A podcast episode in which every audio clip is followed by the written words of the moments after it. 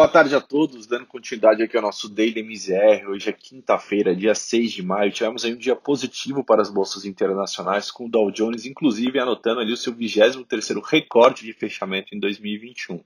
Lá fora, os índices acionários ganharam força na hora final da sessão, né, e esse otimismo veio muito ali justificado por sinais de uma contínua melhora no mercado de trabalho americano um dia antes da divulgação dos dados de payroll para o mês de abril, que acontece nesta sexta-feira.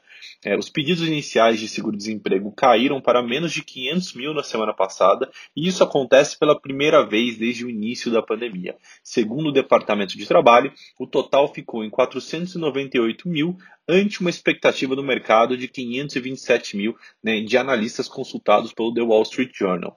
É, mesmo com esses sinais positivos do mercado de trabalho, os rendimentos dos treasuries fecharam o pregão bastante próximos da estabilidade. O juro da T-Note de 10 anos né, recuou ali de 1,57 para 1,56, enquanto a taxa dos títulos de 30 anos fecharam ali o dia estável em 2,24. No entanto, as bolsas tiveram ali uma performance bastante positiva, com o Dow Jones fechando o dia em alta de 0,93, o S&P 500 subindo ali, se valorizando 0,82 e o Nasdaq chegou inclusive a recuar 1,05 nas mínimas do dia, conseguiu ali reverter o sinal e fechar o dia com ganhos de 0,37, interrompendo uma série de quatro quedas consecutivas.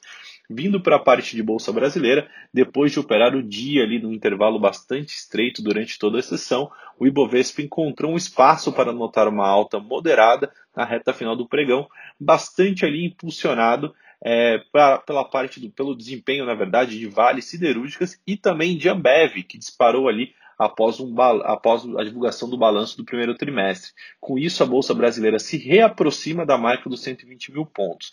De acordo com alguns profissionais de mercado, né, a alta do índice é, foi bastante sustentada pelo setor de mineração e siderurgia, que vem ganhando terreno aí ao longo dos últimos pregões, né, e principalmente após o minério de ferro superar a marca dos 200 dólares por tonelada.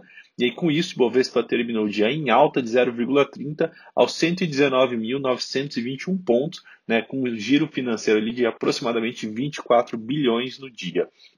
Vindo para a parte de câmbio, o tom mais hawkish adotado pelo Copom no comunicado de ontem proporcionou um novo pregão de ganho fortes para a moeda brasileira. Diante da expectativa dessa continuidade de ajustes maiores é, no início e também né, a uma taxa nominal maior da Selic lá no final, o que ajudaria a recompor de forma mais rápida e até mesmo mais robusta esse diferencial de juros entre o Brasil e o exterior, fez ali com que o dólar fosse buscar níveis não vistos desde janeiro. Né? No encerramento do dia de hoje, a moeda americana era negociada a R$ 5,27, com uma queda de 1,62%. Esse é o menor nível de fechamento da moeda americana desde o dia 14 de janeiro deste ano, quando ela encerrou a sessão a R$ 5,20.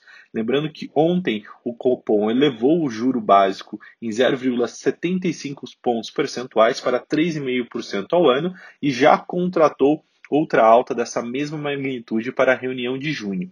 Né? E isso nos traz aqui para a parte de juro. Né? Isso fez com que os juros hoje passasse boa parte da manhã é, em queda, né?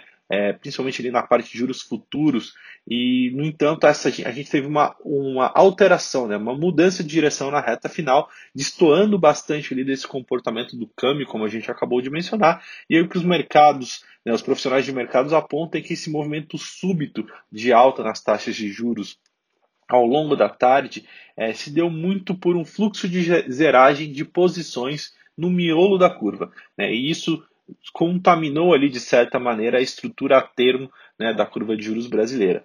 É, ao longo do dia, os DIs reagiram com queda né, nas, ta nas taxas perante a decisão do Copom, né, e mostrando ali realmente que o, o a entidade teve ali um, um, certo acerto também, fazendo ali com que a gente tivesse uma correção na expectativa futura de juros brasileira.